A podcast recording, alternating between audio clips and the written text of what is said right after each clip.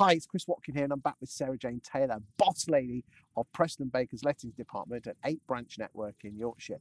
Uh, SJ, talk to me about how letting agent bosses' perfectionism can ruin their, them, their themselves and their, their staff around them. Talk to me.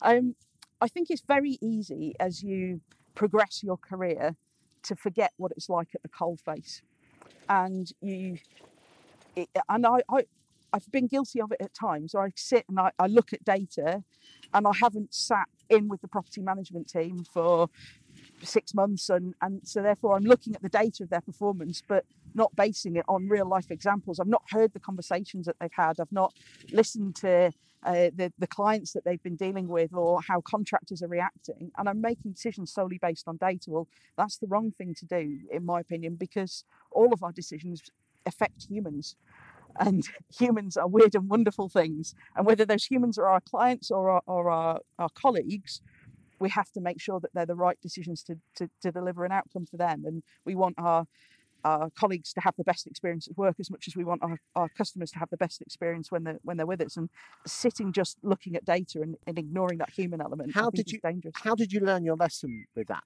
Did you have your fingers burnt once? Uh, how did I learn my lesson? Uh, with a high staff turnover and a bad internal reputation.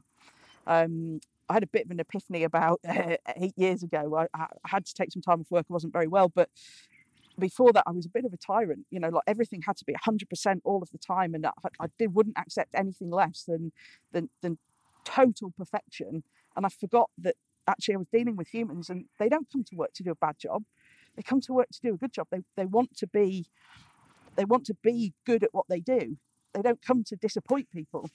And that the the business survived perfectly without me, um, with somebody who had a very different approach to, to to how they they ran a team, and that helped me understand that actually, you know, I don't just need to deliver decisions based on data. I, I can deliver them based on the human element as well. Why do you think you were a bit of a perfectionist? Ooh, good question, Chris. Um, I think because I'd always wanted to be at the top of the tree no matter what. And I don't mean that I would walk all over people or it was a dog eat dog thing, but coming second or third was disappointing.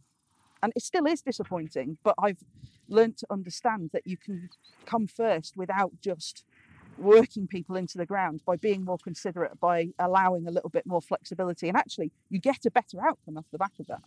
And how did you how did you square off the fact that the the, the team would never do a, a job as good as you?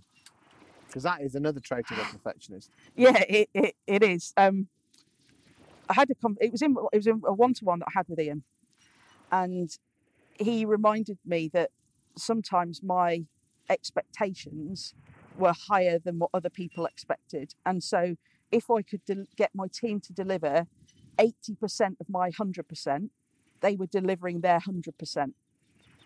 And so if I could learn to live with 80%, then actually I'd get 100% out of my team because they'd come to work to deliver their best every day.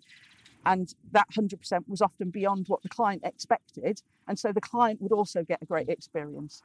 What would your message be to any agents, bosses that haven't got an Ian boss, just to hi- highlight this? What would your message be to them? Because there's so many of them that are beating themselves up and their staff because of their need for perfection. Um, roll it back to the most basic elements of what you're trying to achieve. And what you're trying to achieve is a relatively smooth, happy outcome for your client, whether they're moving into a lettings property or whether they're moving into a sales property, whether they're selling a property, whether they're renting a property. Ultimately, they want an outcome from you. Understand what that outcome is and base your decisions on what the client is looking for.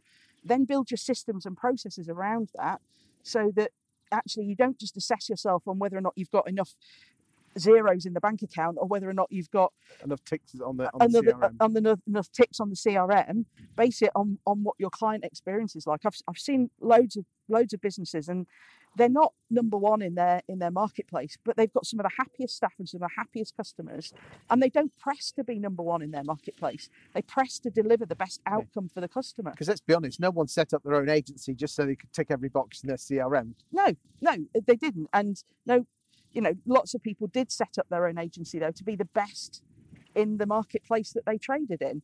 And that not necessarily perfection, it's excellence, isn't It's it? excellence, yeah. And and perfection really doesn't exist. Nobody's perfect. Nothing is perfect. Nature isn't perfect. It's you know, as we saw earlier with, with the weather. But you know, it, it, nothing can ever be perfect. And that's not me being defeatist. It's just me understanding that if I can get people to deliver their best, then that's good enough. Thank you for your time today. Thanks, Chris.